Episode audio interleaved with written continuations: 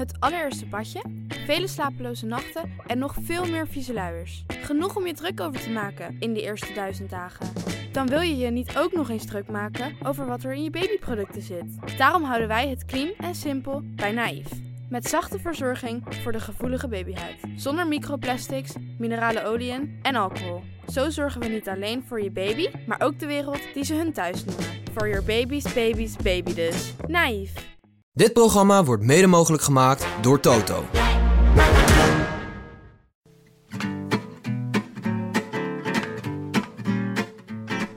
Vanaf pole position op het circuit der Tour de France, onze bank in Amsterdam-West. Dit is de tweede etappe van de Rode Lantaarn, de dagelijkse podcast van Het is Koers.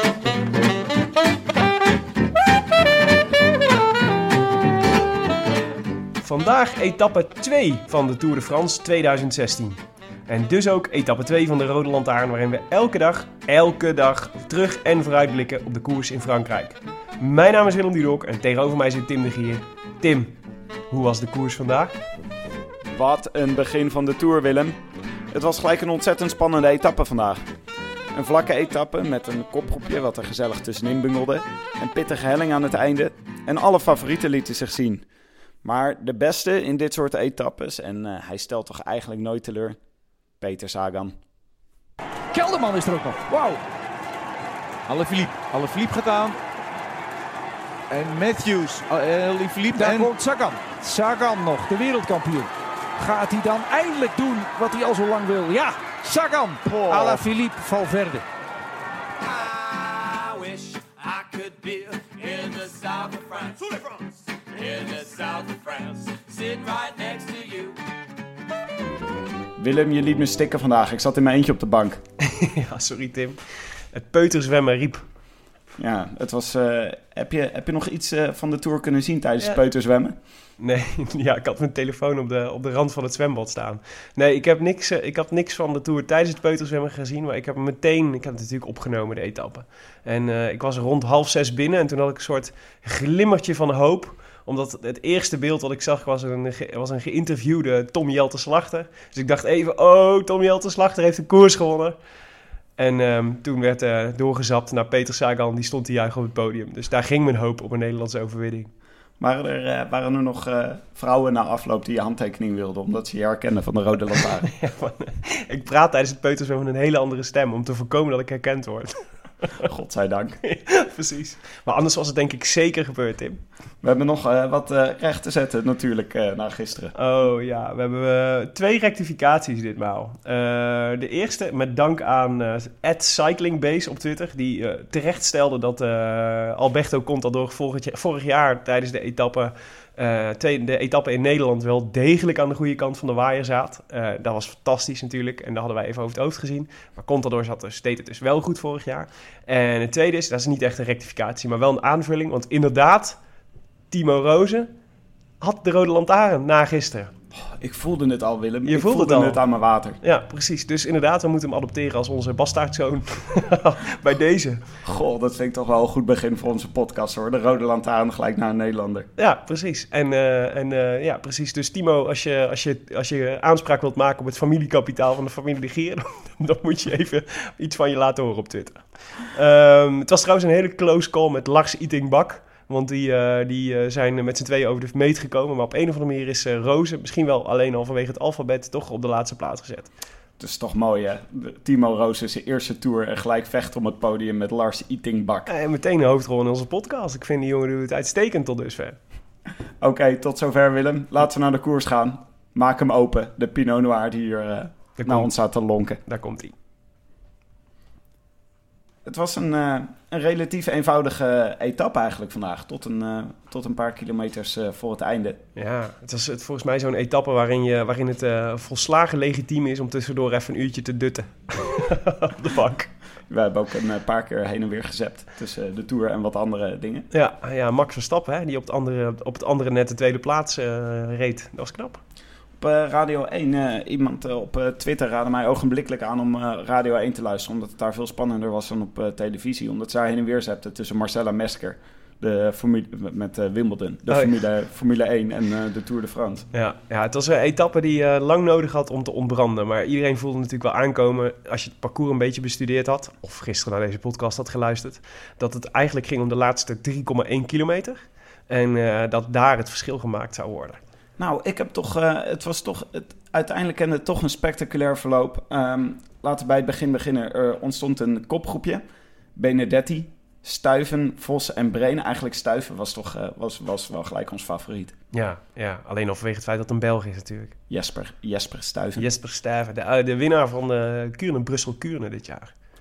Ja, Daar reed ze- hij echt onwijs goed. Echt zo'n solo van 18 kilometer. Heel knap. En, de, en de eerste Tour. Want hij was, eh, vorig, jaar, eh, vorig jaar viel hij op het laatste moment uit. Ja.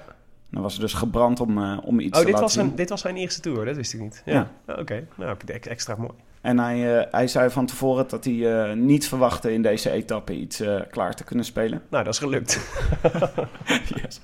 Oh, maar wat was het een dramatische etappe bleek het te zijn Ja. voor, voor Stuyven. De vier, de vier reden weg in het, in het begin. En we hebben een hele tijd hebben we gewoon naar de kopgroep gekeken... die op een nette zes minuten Ja. vooruit reden.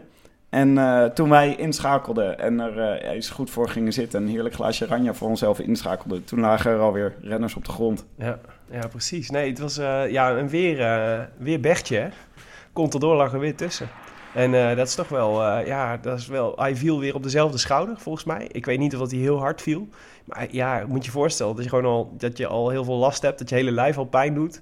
En dat je dan ook nog een keer, nog een keer op de meest pijn, pijnlijke plek onderuit gaat. Ah, maar hij heeft, ik denk dat hij goed naar je geluisterd heeft gisteren. Ik bedoel, eh, jij wilde niet dat hij op zijn polsen zou vallen. Nou, hij is gewoon weer op zijn schouder geland.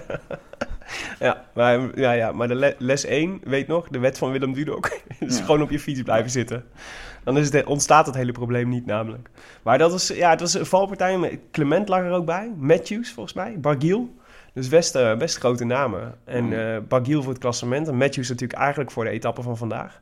Dus ehm, ja, eh, was- uiteindelijk, uiteindelijk valt het me toch best nog wel mee hoor, het aantal valpartijen. Volgens mij in vergelijkbare, in vorige jaren was het altijd meteen veel vaker prijs. Het was wel een, ik vond het wel een dramatisch moment, deze valpartij. Want de NOS-regie of de Tourregie had het ook mooi gedaan. Want je, je zag de valpartij was buiten beeld, die zag je niet. En toen eh, werd er ineens dramatisch geschakeld als een extra nieuwsbericht naar de valpartij in het peloton. En je zag een paar renners op de grond liggen en er zaten een paar druppeltjes op de camera. En langzaam zoomden ze zo in. En toen zag je ineens Alberto Contador met de windjack aan, super zuur kijken, omdat hij er weer bij lag. Ja, het, eh, deed me een beetje denken aan eh, Froome. Was dat vorig jaar dat Froome ook zo uitviel? Die had toen ook zo pech in de eerste week. Dat hij ook twee keer viel achter elkaar. En toen had je ook iedere keer van die regenachtige beelden met, met, waar het grijs en grauw was. En Ah, dat nee, grijs en grauw is het weer waarin, eh, waarin, je, kop, waar je topfavorieten kwijtraakt. Kennen we. Ja, maar dat was natuurlijk twee jaar geleden. Toen hij Twee jaar eh, geleden. op de kas, de- al heel erg tegen de Tour opzag, omdat er kasseien in zaten. Ja, Oh, pardon. Dat was ik. ja. Ik kreeg, je kreeg een, eh, ik kreeg een appje van Timo Rozen. Aanspraak te maken op het familiekapitaal. Ik denk dat het Timo was. De stolboerderij in Broek en Waterland, die is verkocht. En toen, ehm, eh, nou ja, toen eh, ging het kopgroepje ging, eh, vooruit en één voor één vielen ze, vielen ze uit. Ja. Maar het peloton was, het was heel mooi om te zien hoe ze totaal ge- ongeorganiseerd de achtervolging inzetten. Ik moet er trouwens bij zeggen dat Contador en de andere mensen die gevallen waren relatief makkelijk weer aansloten. Want Ja, maar ze wachten ook een beetje, toch? Ja, ze wachten, ze wachten Ja. op ze. Daardoor kreeg ook de kopgroep meer voorsprong dan misschien de bedoeling was. Ja. Maar het was heel moeilijk om ze in te halen. Want alle ploegen die wilden gewoon een, eh, een kopman ervoor inhouden. Ja. Dus er was niet een soort georganiseerd peloton wat joeg op de, op de achtervolgers. En eh, terwijl jij in het zwembadje, in het, zwembad, in het peuterbadje lag... Lag Toen zat ik eh, hier met een zweetaanval op de bank te kijken of, eh, of er nog iets met die kopgroep eh, zou gebeuren. Ja. Nou ja, en dat gebeurde toch? Ja, het, het, was, oh, het was zenuwslopend. Ik had zo te doen met Jesper Stuyven. Hij was, eh, hij was de enige, eh, hij, hij, liet, hij was de enige die, eh, die stand hield. Ja. En ehm, hij maakte een fantastische, fantastische vlucht. Het was de hele tijd, gaat Jesper Stuyven nog ingehaald worden? En hij reed hartstikke goed. Het was echt, Een geweldige ontsnapping. En je ziet dat peloton dan net iets dichterbij komen, net iets dichterbij komen. Ik bedoel, 500 meter voor de finish leek het er nog op dat Jasper Stuyff hier gewoon glorieuze entree in de Tour zou maken. Ja, ik vind het wel mooi dat jij het zo... eh, ik, ik heb dat eigenlijk, dit gevoel eigenlijk alleen maar bij Nederlanders... dat ik hoop dat ze vooraan blijven.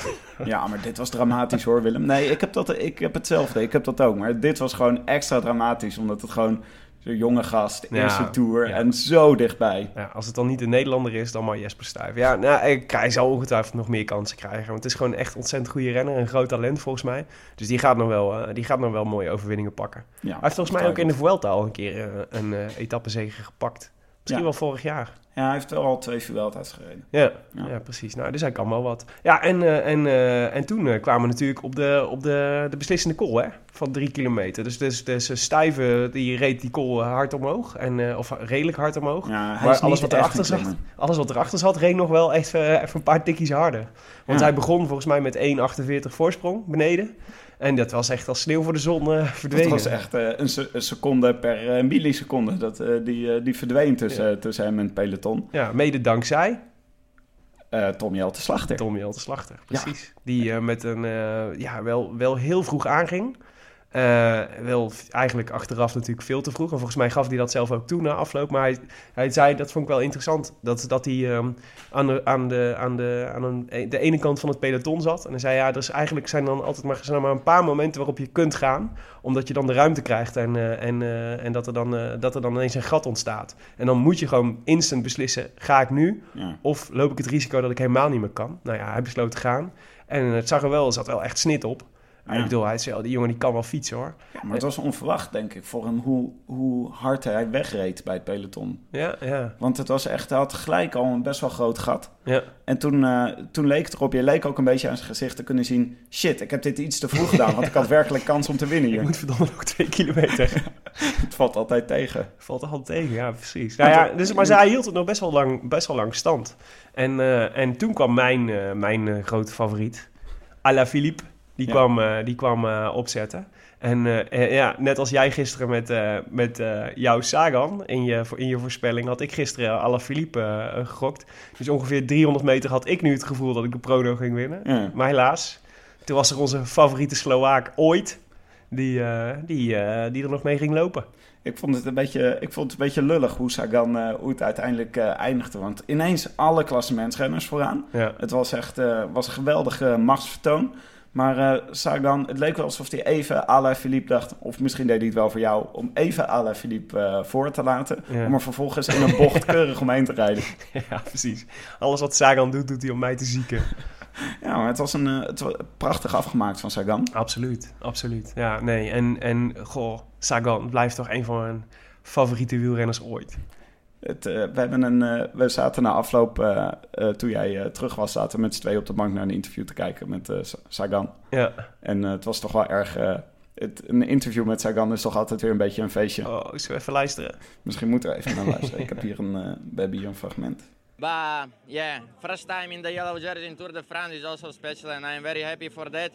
And uh, it's thank you also my team, and uh, thank you also Roman Kreuziger. He did unbelievable work for me in the last climb, and uh, then uh, I was also surprised to win today.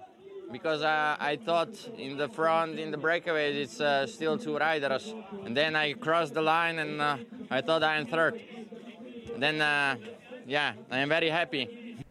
Nou, Peter, we are very happy too.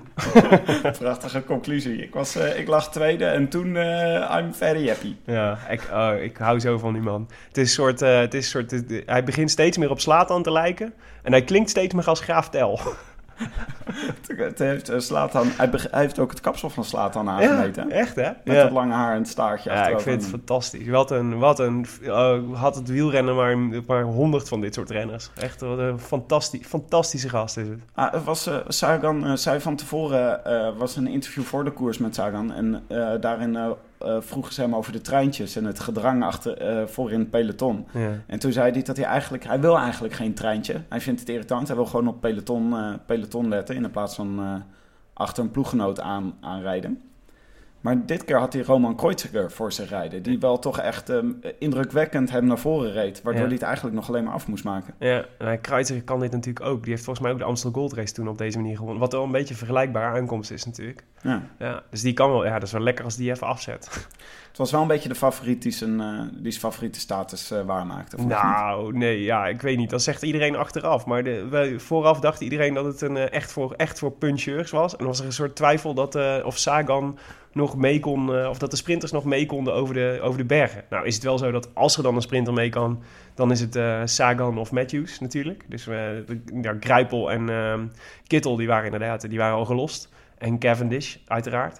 Maar ehm, eh, ja, nee, ik vond niet... Die, wij hebben hem ook niet genoemd als, in Nee. onze glazen wolken. Nee, dat is waar. Dat is Maar jij had Van Avermaat? Van Avermaat. En Van Avermaat is achtste, geloof ik, geworden. Zeven Ja. of achtste. Ja, en Van Avermaat reed Mollema in de hek, hè? Ik weet niet wat je...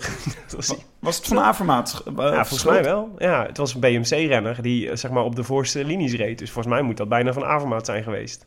Maar Mollema, ik dacht, eh, net als bij Tommy Helte Slachter, dacht ik... als het een beetje, net een beetje had meegezeten... had Mollema hier misschien wel kunnen winnen. Hij, zei zelf, hij zei zelf dat hij eh, derde had kunnen worden. Bij de top drie had kunnen rijden. Sagan had natuurlijk wel, zit wel echt heel veel snit op. En Alaphilippe, daar is ook deze aankomst al voor gemaakt. Maar hij zei dus dat hij door die, eh, door die BMC-renner... Hij noemde niet Van Avermaat, maar ik ga er nu even gevoeglijk vanuit dat het wel Greg is... Eh, dat hij, ehm, eh, dat hij daardoor helemaal moest afremmen. Nou, je moet je voorstellen dat je gewoon zo'n berg oprijdt, in de remmen moet en dan weer helemaal op snelheid moet komen.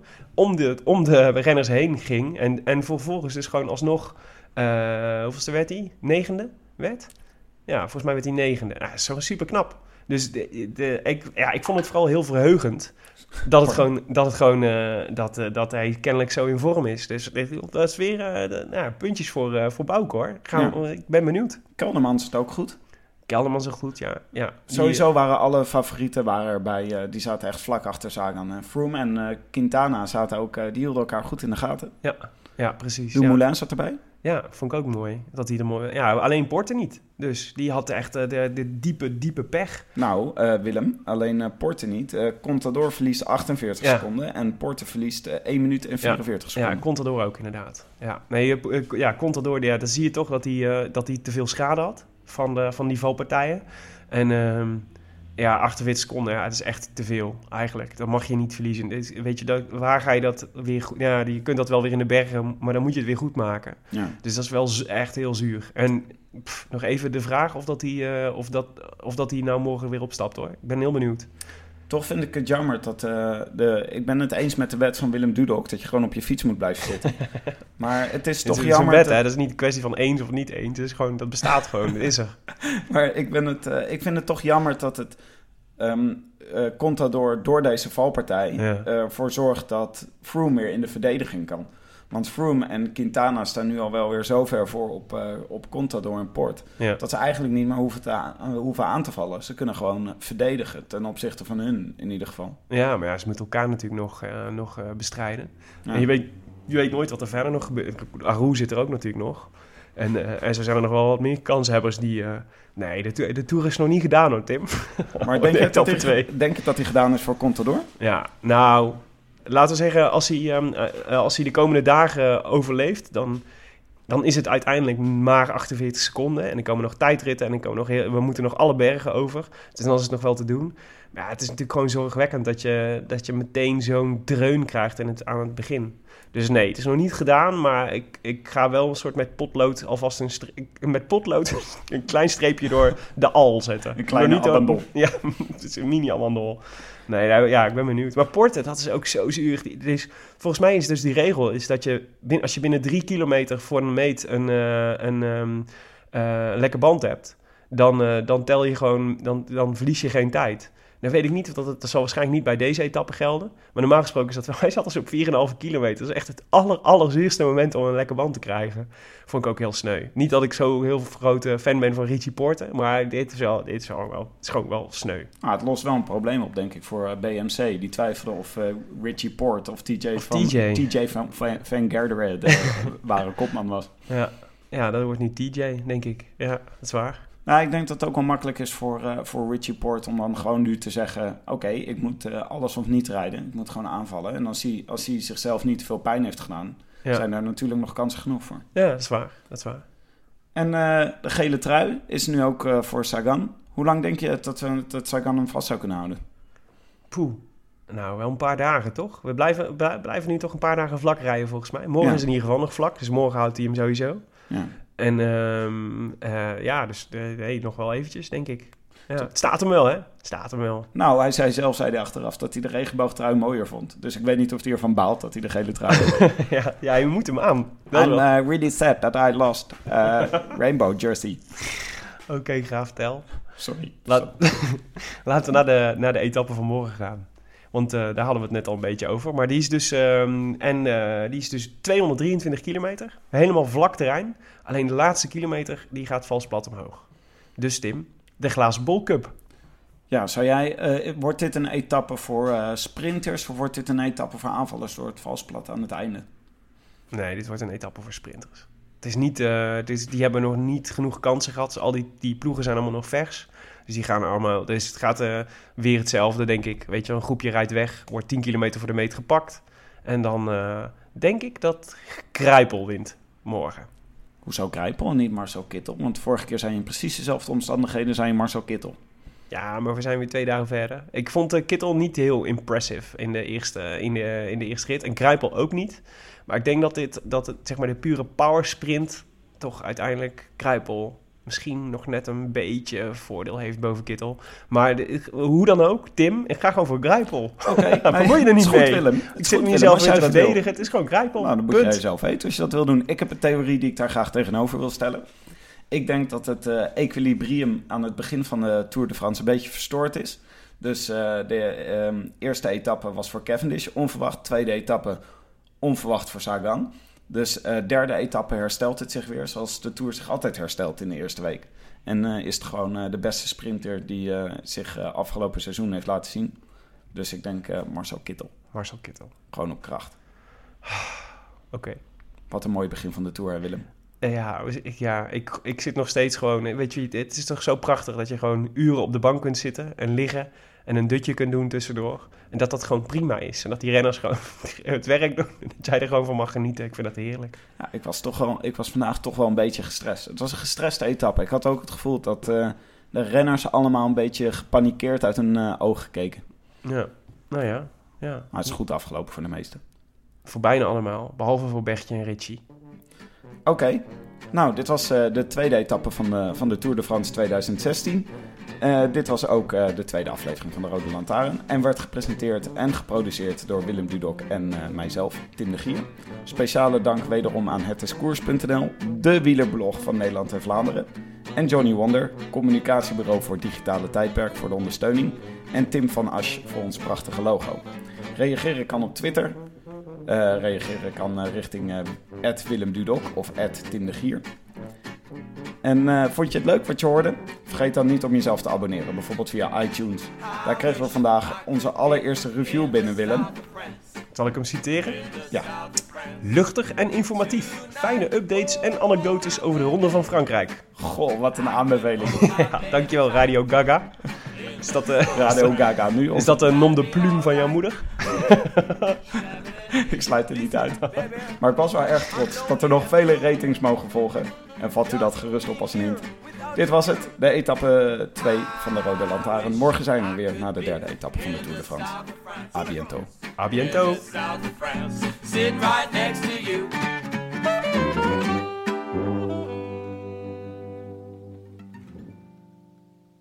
Luister nu naar de Mondkapjesmiljonairs. Een serie over de grootste mondkapjesschandalen van Europa. Want wist je dat Siewert helemaal niet uniek is? De Mondkapjesmiljonairs, exclusief op Podimo. Ga naar podimo.nl slash mondkapjes.